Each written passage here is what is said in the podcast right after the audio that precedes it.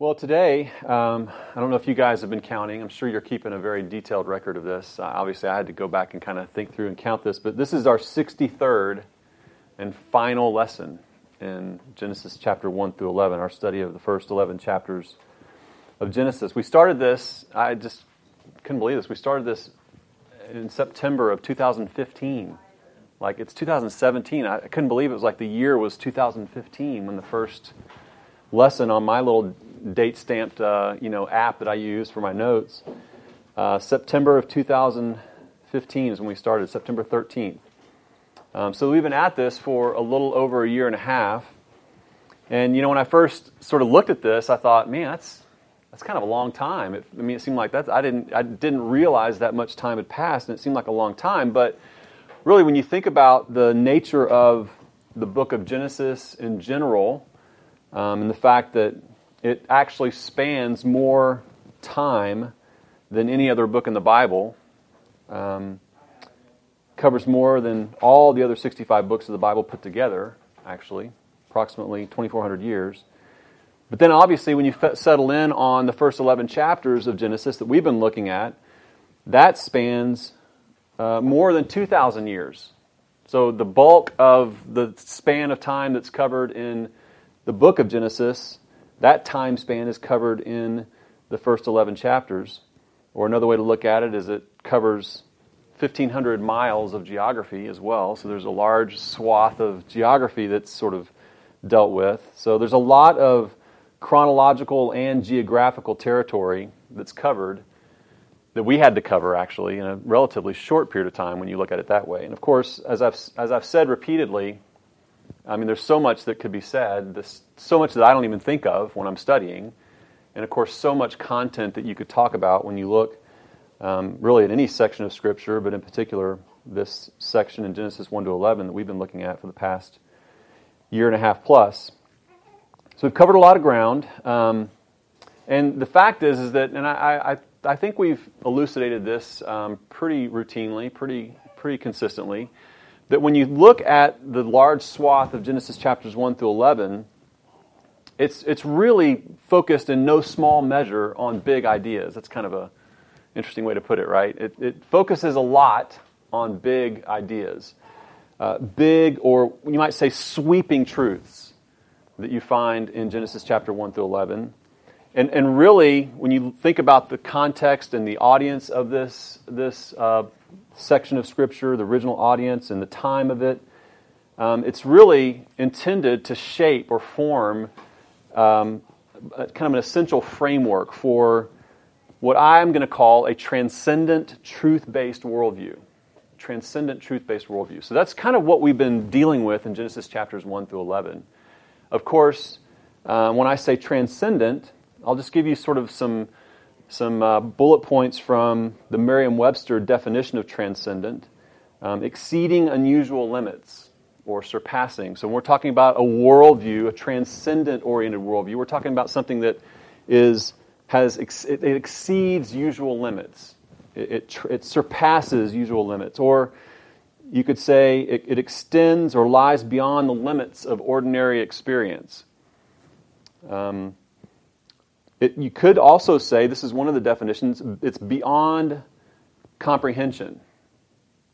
Now, it's not unknowable.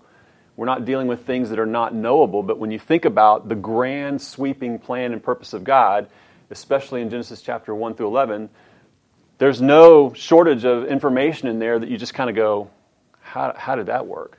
Or how, how did that happen? There are things that you just can't possibly know because of its transcendent nature um, and because of the God, the transcendent God, uh, whom it is about. Another way to look at it from the definition from Merriam Webster in this transcendent idea transcending the universe or material existence. So in Genesis 1 to 11, you're talking about transcendent ideas that are beyond space and time. You're talking about eternal ideas or eternal principles or eternal truths that are outside time and space. And then the last one that I think is, I think more rubber meets the road kind of definition terms universally applicable or significant. That's another good way to think about transcendent, truth based worldview. A good way to kind of illustrate this is when you look at Genesis, you see that it's quoted from, in other words, the book of Genesis is quoted from over 200 times in the New Testament. So its, its value or its content or its transcendent, applicable across time spans is, is evidenced by the mere fact of how often it's referenced in the New Testament. Chapters 1 through 11, in fact, are quoted more than 100 times in the New Testament. And if you, and if you, if you look at it closely, you'll see that, that over 165 times it's quoted word for word in the New Testament. So we're talking about timeless, transcendent information here. It's not only transcendent, but I also use the term truth based. And here's, here's what I mean by that it's, it's sourced in ultimate, objective reality. So when we talk about this worldview and what Genesis 1 to 11 does to help shape this transcendent, truth based worldview, we're talking about the fact that it's sourced in what is ultimate, objective reality. Now, if you consult uh, philosophy, then you would you might say that the closest uh, equivalent to this idea of truth-based uh, worldview information, or the fact that it's sourced in objective or ultimate reality, the philosophers might use the term absolute truth as a concept, a philosophical idea. This idea of absolute truth it might be defined as inflexible reality or fixed, invariable, unalterable facts. Now, this is in contrast to a relativistic philosophical idea or a relativistic philosophy, things that are moving and you can't really pin them down. To give you an idea of this antithesis to absolute truth or ultimate truth or objective truth or reality, um, you can look at humanist uh, philosopher and, and educator and uh, political commentator of, of a past time, John Dewey. He, uh, he was a co author of the Humanist Manifesto, so he was very much into humanism and, and uh, uh, behavioralism and those kinds of things. He said this in support of relativism as opposed to absolute truth. He says this in this manifesto. He says, There is no God, and there is no soul. Hence, there are no needs for the props of traditional religion. With dogma and creed excluded, then immutable truth is also dead and buried. There is no room for fixed, natural, or moral absolutes. Now, doesn't that sound a lot like a series of absolute truth statements declaring that there are no absolute truths? And that's always what you find. Is you find that people who would deny the existence of transcendent, truth based reality, immovable, transcendent, eternal, fixed reality, when they decry the existence of that, they are thereby borrowing from that worldview to make their statements. And this, this quote from John Dewey is a great example of that. So, when we're talking about this truth based worldview, we're talking really about revealed truth. We're talking about biblical truth. We're not just talking about a philosophical idea of absolute truth versus relativistic thinking. We're actually talking about something more specific than that. It's revealed truth, it's biblical truth, it's truth that is revealed by God who is himself the inflexible reality, the fixed, invariable, unalterable fact, to borrow from the philosophical idea. That's what we're talking about when we're talking about how Genesis 1 to 11 helps shape in us, frame up for us a worldview that is both transcendent and truth based. And you see this in Genesis chapter 1, verse 1. It says, In the beginning, God. It just starts with that unalterable, fixed reality. That's where Genesis begins. It begins with that fixed point of revealed truth, God Himself. You can go on and you can see in Exodus chapter 3 where, where Moses is asking God, Who should I tell the people that sent me? Or who should I tell Pharaoh sent me to say, Let the people go. And what does God say other than, I am who I am? Say this to the people of Israel I am has sent you. That, that's what Genesis 1 through 11 reveals this, this eternal, transcendent God, this fixed, invariable, unalterable fact, this inflexible reality. This is, this is biblical truth. This is a truth based worldview that Genesis 1 through 11 lays out. It's immutable as God is immutable. James 1:17 describes God as the father of lights in whom or with whom there is no variation or shadow due to change. God himself is this fixed reality that we found in Genesis 1 to 11. So again, when we're talking about Genesis 1 to 11, I thought it would be helpful but since we're since we we see that it really it really reveals to us these sweeping truths that are intended to sort of help frame up for us a transcendent truth-based worldview for the people of Israel about to enter into the promised land, what, what should they know? How should they think? How should they respond? How should they engage the, the people and the cultures around them?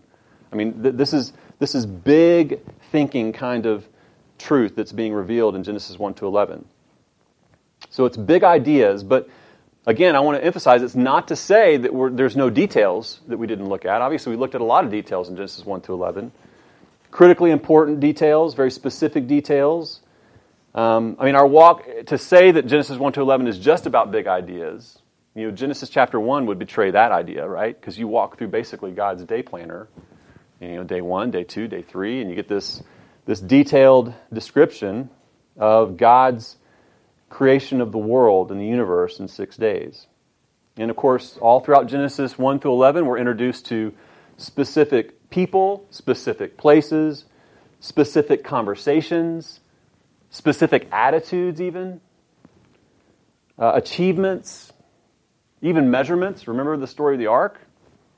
You can't get too much more specific than that when you're starting to kind of come up with a plan for how to build an ark and you're given measurements in cubits and so forth. So, again, Genesis 1 to 11, big ideas, big sweeping ideas, but still plenty of critical, important detail but the fact is, is that those details oftentimes primarily serve the purpose of highlighting or illustrating or elucidating the big idea, the big principle, the big worldview component that is being uh, emphasized.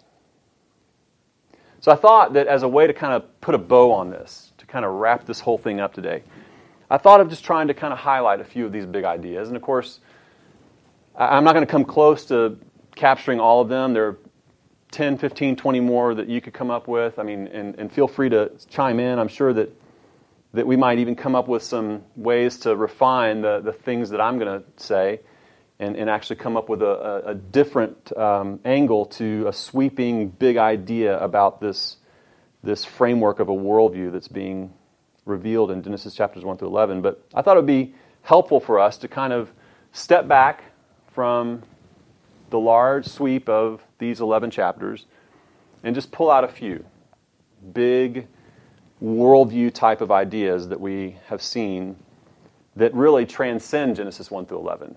They, they, they, you see them all throughout Scripture, and you see them all throughout human history, and you see them all throughout man's experience of life on this planet. So these are big, transcendent ideas. So let's start with the first one Here's what I came up with, okay? We saw in Genesis 1 to 11 that life is always and for everyone, always and for everyone, lived in reference to God. Always. It's always and for everyone lived in reference to God. Now, what do I mean by that? Well, if you think about the grand scope of creation, it begins, like I've already said, in the beginning, God. So the first reference point that you have in Genesis, in the narrative of creation, in this beginning of the beginning, you have God as being set out as the primary principal reference point for all the rest of existence, for all the rest of creation.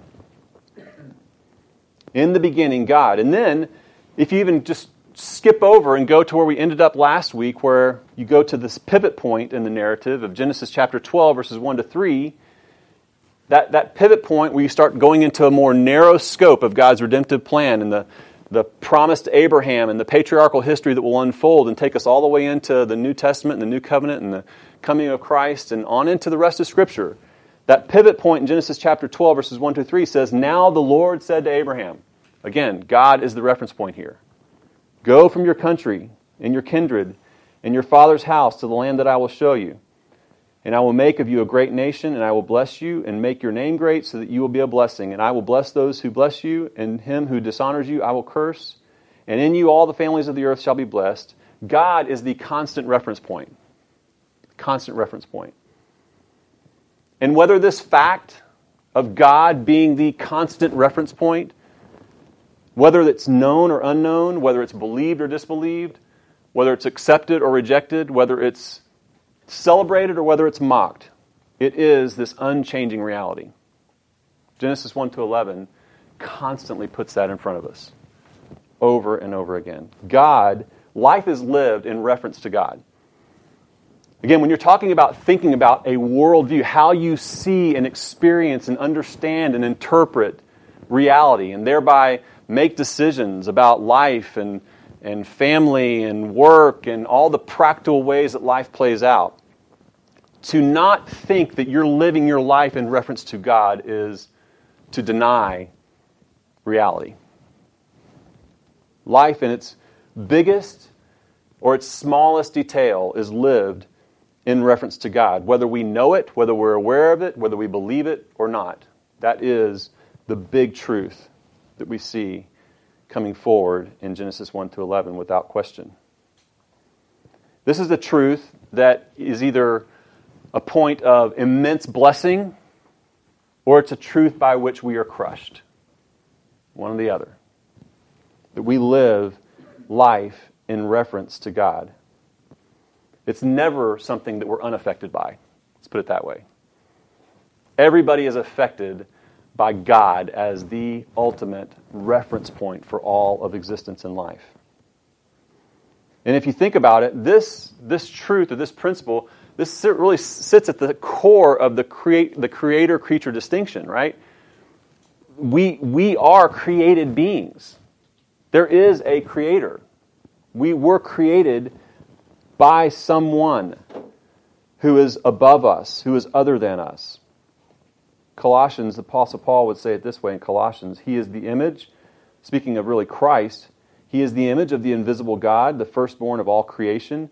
For by Him all things were created, in heaven and on earth, visible and invisible, whether thrones or dominions or rulers or authorities. All things were created through Him and for Him. God is the reference point for all of life. Even, even the Apostle Paul, when he's witnessing to the Stoics and philosophers at the Areopagus in Athens, right? I mean, we're talking about unbelievers. We're talking about people who are wrapped up in really a certain idolatry, a, a, they're the idol of their own minds, their own ability to think, or in actual idol worship of the day. And he's witnessing to them, and he's telling them of this God this unknown God, he references obviously this statue among the many statues, among the many idols in their midst. And he says this he quotes from one of their known poets by saying, in reference to, actu- to the actual Creator God, in him we live and move and have our being. And he's making that statement not to people who are redeemed and in Christ and filled with the Spirit. He's making it to just don't, I don't care who you are. That is at the core of this creature, the creator creature distinction, that in Him we live and move and have our being because God is the ultimate reference point for everyone, always, all of life. So the principle here, for me anyway, I think a good takeaway is that an accurate worldview always begins with God. And so the converse of that is going to be true as well. A worldview that does not begin with God is not going to be an accurate worldview. It is going to be a flawed worldview. Now, we'll take you back to some of our early studies when we talked about presuppositions. Do you remember that? Everybody has a starting point, a framework of thinking and articulating their beliefs and what they say is true or not true. They have, they have presupposed ideas or conclusions or convictions. Everybody does. No one comes to those kinds of discussions or arguments neutral without some preformed notion or way of thinking and looking at things. Well, this is the point. We need to have God as our ultimate presupposition and His Word and His truth and how He's revealed Himself and His character and His nature and His plan and His purposes. God is the starting point, He is the beginning point for an accurate worldview. And Genesis 1 to 11 makes that clear over and over again. What do you see rolling out in Genesis 1 to 11 over and over again? Those who stray away from that fundamental principle are crushed by that reference point, ultimately. That very reference point that they deny, they become crushed by. This really is this really is the fundamental overarching truth that we see in all of Scripture, really, but in Genesis 1 through 11 in some profound ways. Well, big idea number two. Big idea number one God is the ultimate reference point, always and for everyone. Number two, the great divide running throughout human history is the ongoing debate over who gets to be God. That's the great divide, this debate over who gets to be God. Now, I take you back to Genesis chapter 3. That's what was at the core of that debate in the garden. Who, who, who, who gets to be God here? Not, not, in a, not in an actual sense, right? We're not talking about who actually gets to be God. We're talking about who gets to claim that they are God, who gets to ascend that, that throne. That's the dividing point. That, that, that serves as the great divide throughout all of human history. This, this question, this debate over who gets to be God. The, the, the, the, the serpent, Satan himself, in the form of the serpent, says that you do know that if you eat of this fruit that you'll be like God. God does not want you to know. God does not want you to know what he knows. He, he's keeping something from you. And the appeal of that is what chases man throughout his existence and throughout history. Who gets to be God? And so it comes down to this when you put this in the category of worldview, what shapes your way of seeing things and interpreting life and reality and, and making decisions and going about your day. When you put into that context, it's either that God defines himself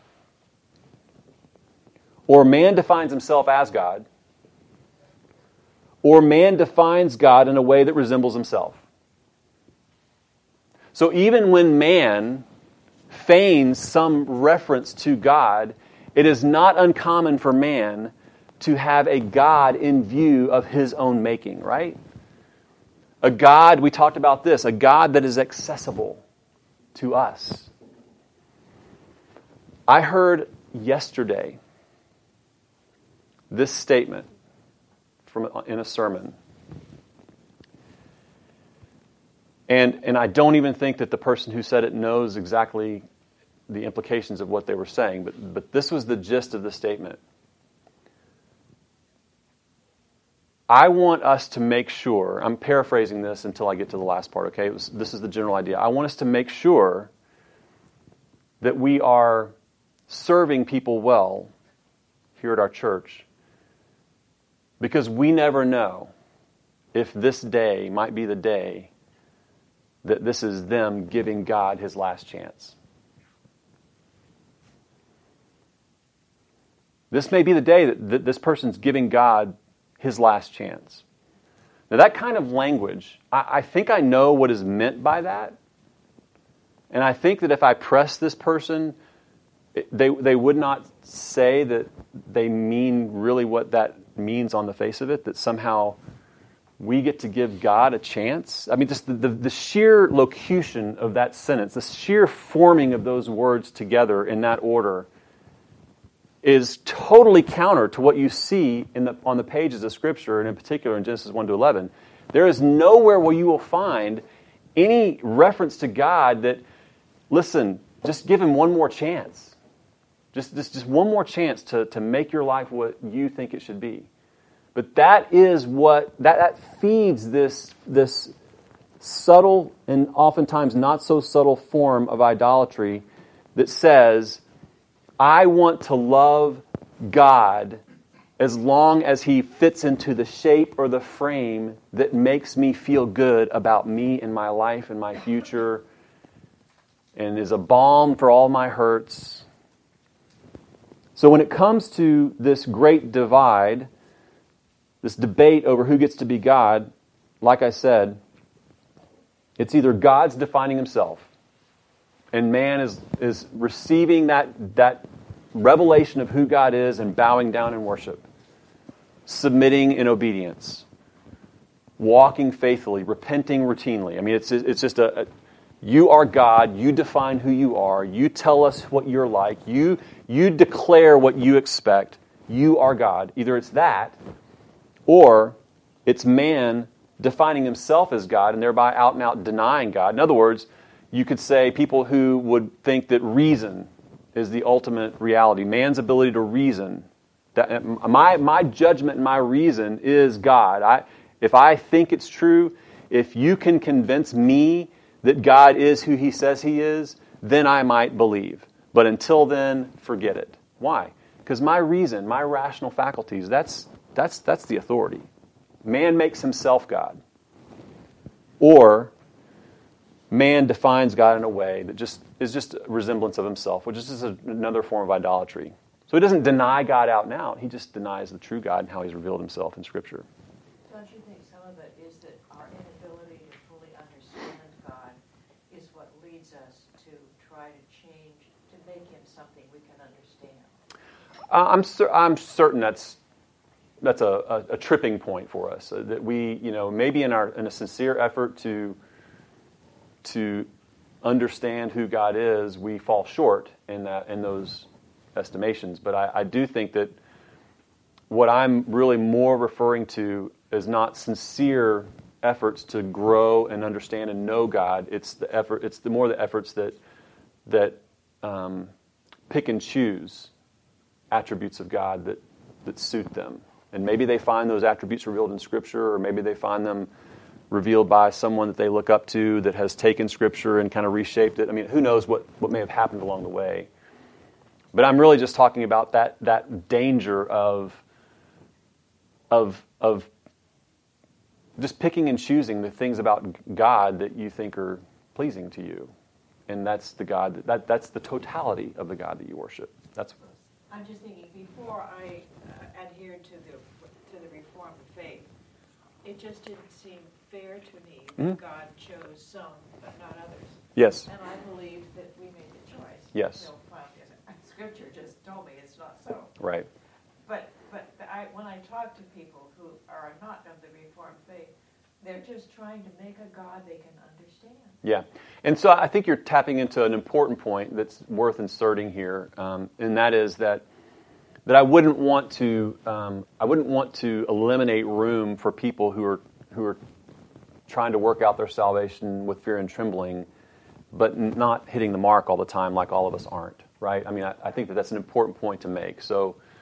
So it's not to say that I would want to categorize someone who might not fully embrace all the attributes of God or, or, or elements of God's character or plan or purposes um, fully. I wouldn't want to categorize them as being idolatrous. That's a, that's a bridge too far. They're sincere people who just don't fully understand or, or have trouble embracing certain elements or whatever. I mean, I, and that's, that's a fair point, an important point. I'm really talking about more of the intentional efforts to press God down into something else. But if you think about Genesis 1 to 11, just getting back to kind of the, the, the, the, the text that we've been in, I mean, let's give you a couple of examples. Um, you could start with the unacceptable worship of Cain. And that might be one example where there was something about that that was unacceptable and less than honoring to the Lord. And what did Cain do with that? Cain had an opportunity to repent, to make things right. God came to Cain and even said, Sin is crouching at the door, and its desires for you. So there was, there was routine, uh, there, was, there was multiple opportunities for Cain to, to repent and make that right. And of course, he didn't. And then you have the Tower of Babel, the most recent example, where people trying to kind of make God into something that they, they can ascend to, basically, in their own form of worship, in their own construction process, if you will. What they make and manufacture and produce. That will be the object of their worship. Their examples obviously replete throughout Scripture and throughout human history. But Genesis 1 to 11 highlights this fact over and over again that, that this debate between who about who gets to be God is, is always on the table. It's always on the table. And so, the takeaway here is an accurate worldview. An accurate worldview includes an acceptance of who God is in His fullness as He's revealed Himself. Well, the last big idea I would put before us is this this is a little more wordy, so bear with me. God's amazing plan of redemption puts the beauty, wonder, and power of His nature on full display to the eternal praise of His glory, the eternal blessing of His chosen people, and the eternal judgment of His enemies. So you guys got that memorized now? That's a little more wordy. Let me say it again. God's amazing plan of redemption puts the beauty, wonder, and power of His nature on full display to the eternal praise of his glory, the eternal blessing of his chosen people, and the eternal judgment of his enemies. In other words, what we see running throughout Genesis 1 through 11 is that God has a plan. He is executing that plan.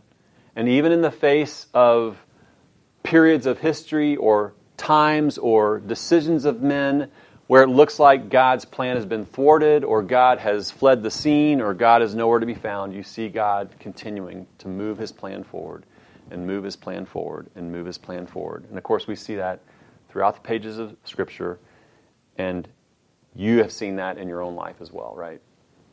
God's plan, not only is it unstoppable and flawless, but it reveals his nature and his character. Remember how we talked about multiple times where you see these points where God is stepping in to execute some form of judgment, but even in the midst of that, there is grace. In the garden, you see judgment and grace in the same account. Perfect example of that. Where God's plan of redemption puts his nature on full display. You can't really fully appreciate, we talked about this recently, you can't fully appreciate and understand and, and celebrate and stand in awe of the amazing grace of God if you don't have some understanding or awareness or recognition of the wrath and judgment of God against sin, against your sin and my sin.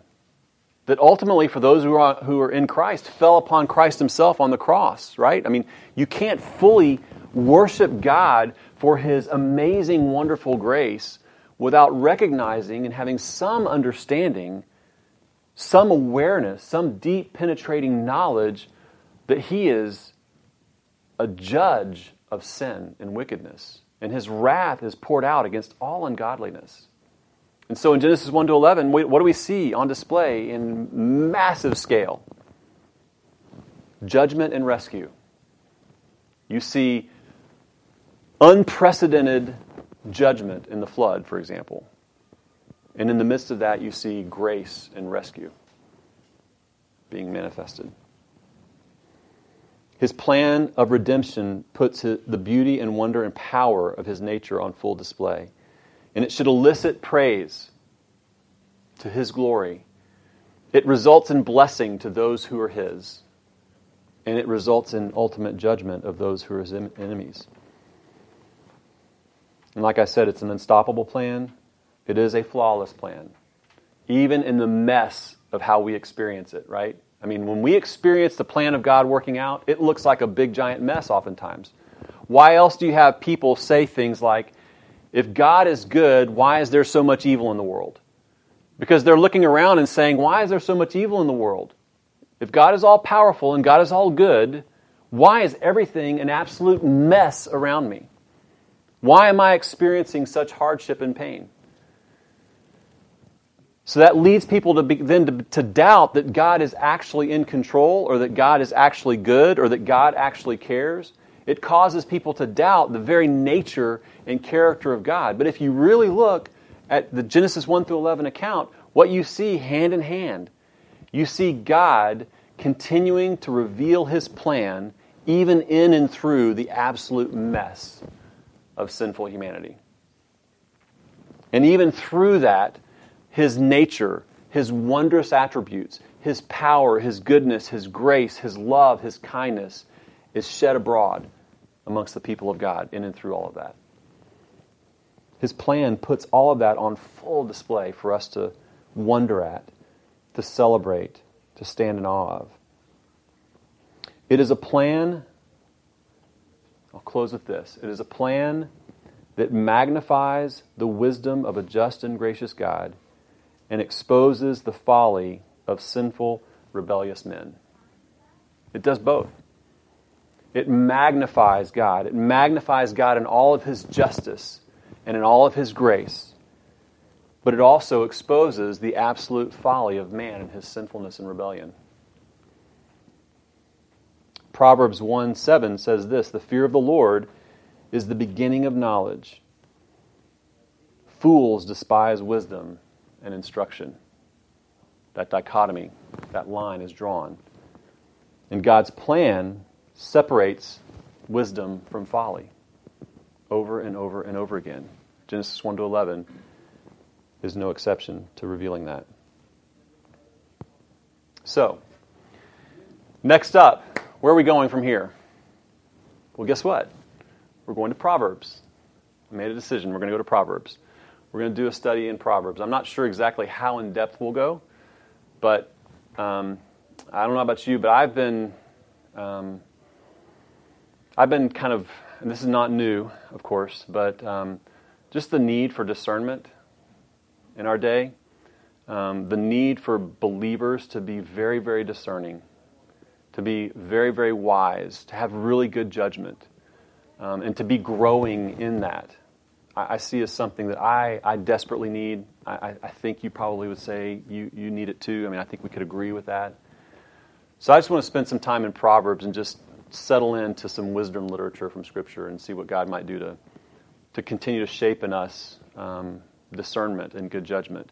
The fact of the matter is, is that the further along in life you go, and the more um, types of relationships and engagements that you have, what you find happening over and over again is that you're not having to necessarily make decisions that are absolutely explicit in terms of the guidance that you get from Scripture right? You're not, you're not able to say, okay, I have this complicated relationship conflict on my hands that I'm involved in that, that I really want to walk through in a God honoring way.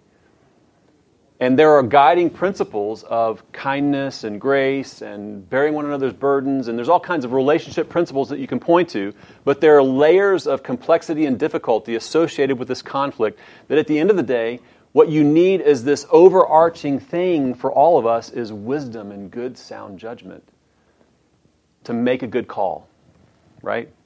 So I just I think it would be fun and helpful for me. And this is largely why I do this because I need help. I don't, I don't know if you know, know that, but the only reason why I want to teach is because I need to be able to study because I need the help. And you guys just kind of get the benefit of hearing me try to tell you what I'm trying to tell myself over and over again. That's basically what's going on here. But, um, but I think it would be a great, uh, a great time for us to spend, um, I'm not sure how long, in Proverbs, seeking the Lord's wisdom. So, any final questions or comments or thoughts? Any big ideas you want to throw out from Genesis 1 to 11? I appreciated today's wrap up. I think it was very well done. Oh, thank you. Appreciate that. All right. Well, let's pray and we'll be dismissed.